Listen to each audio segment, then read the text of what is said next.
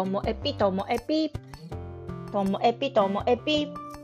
面白から真面目までサクッと聞ける独り言ラジオともエピ。こんにちは。皆さんお元気でしょうか？いや緊急事態宣言も解除されマンボウに移行してるんですけども札幌と札幌以外だったらなんかいろんなルールもあの違うようで、えー、こちら十勝はやっと公民館とかえーと、公共の施設がまた使えるようになったので一気になんか日常にぐいっと引き戻されたそんな気持ちです。皆さんはどうお過ごしでしょうか？なんてね、ちょっとラジオっぽいですよね。で、今日ですね、まあ、久々にまたかよ、こいつっていうね、やつがありまして、前に皆さんに、あの、Facebook の友達の承認で、間違って承認しちゃって、なんかメガネフェチの人に、なんかメガネの写真、メガネ外した写真送ってくれとか言われたりして、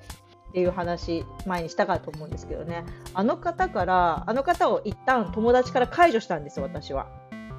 それなのに、また友達申請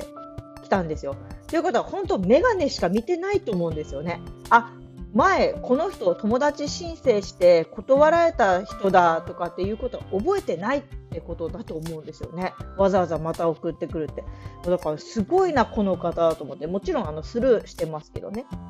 であのプロフィール見たらやっぱりメガネ好きですっての書いてあるんで。いやでもななんかメガネかけててメガネ好きの人とこうお互い出会ったとしてなんか微妙な話ですよね。その1点なのみたいな 気持ちになったりして。はい。であのそんなことが朝あったんですけどね。あの私ほら去年は去年の8月末頃から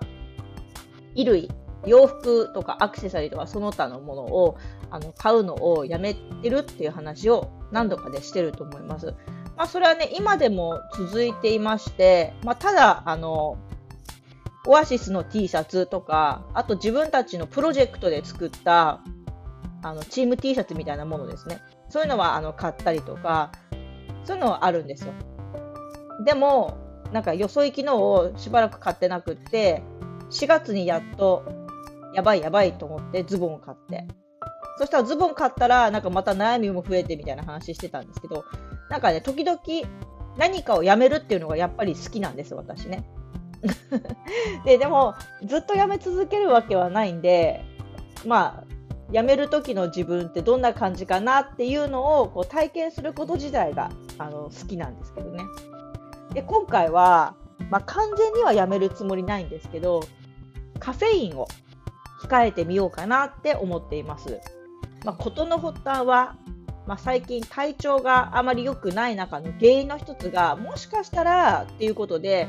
あのカフェインなのかなとかあとこう栄養のバランス的なことも、まあ、心配もあったので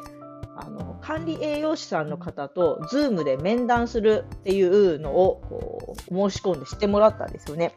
まあ、その中で私の食生活を見てもらうとどう考えても、まあ、紅茶の飲みすぎなんですよ。自分でも分かってですよ。でも紅茶大好きすぎるから、もうその1点は譲りたくなかったんですよ、本当は。朝、えーと、茶葉でポットに紅茶入れて、多分それが 800cc か 900cc 入ってるんですけども、それとこう2対1、紅茶が2、牛乳が1ぐらいの割合のミルクティーを飲むんで、なので、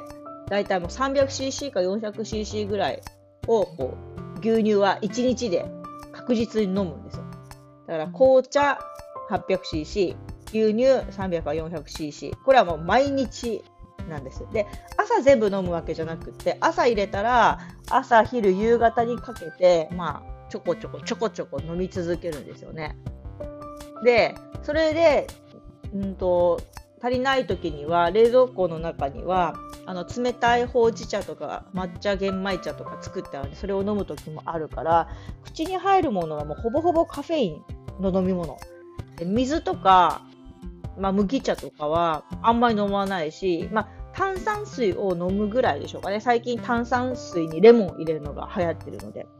まあ、そう考えたらこのカフェインはもしかしたらちょっとやりすぎかもしれないって分かってたんです。でもやっぱりね、あの、自分で分かってても、栄養士さんに言われたら、ですよね、みたいな感じになって。はい、自分でももうちょっとあの気をつけようと思っていまして、まあ、代わりにルイボスティーとかカフェインのないお茶を飲むようにまだでも昨日からなんでねどれぐらい続くか分かりませんけどもでもねあの紅茶はそうなるとこの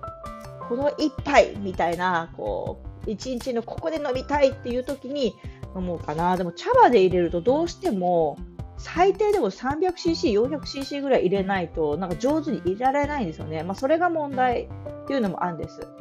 で、それをね、こう、捨てるのももったいないし、取っておくのも味が落ちるし、と思うと。まあ、しばらくの間は紅茶は美味しいティーバッグでも用意してティーバッグにしたらいいのかなっていうね、紅茶の心配ばっかりしています。でも、この私のこう控えめカフェイン生活、どこまで続くか、また皆さんに報告したいなと思っております。最後までお聴きいただきましてありがとうございました。さようなら。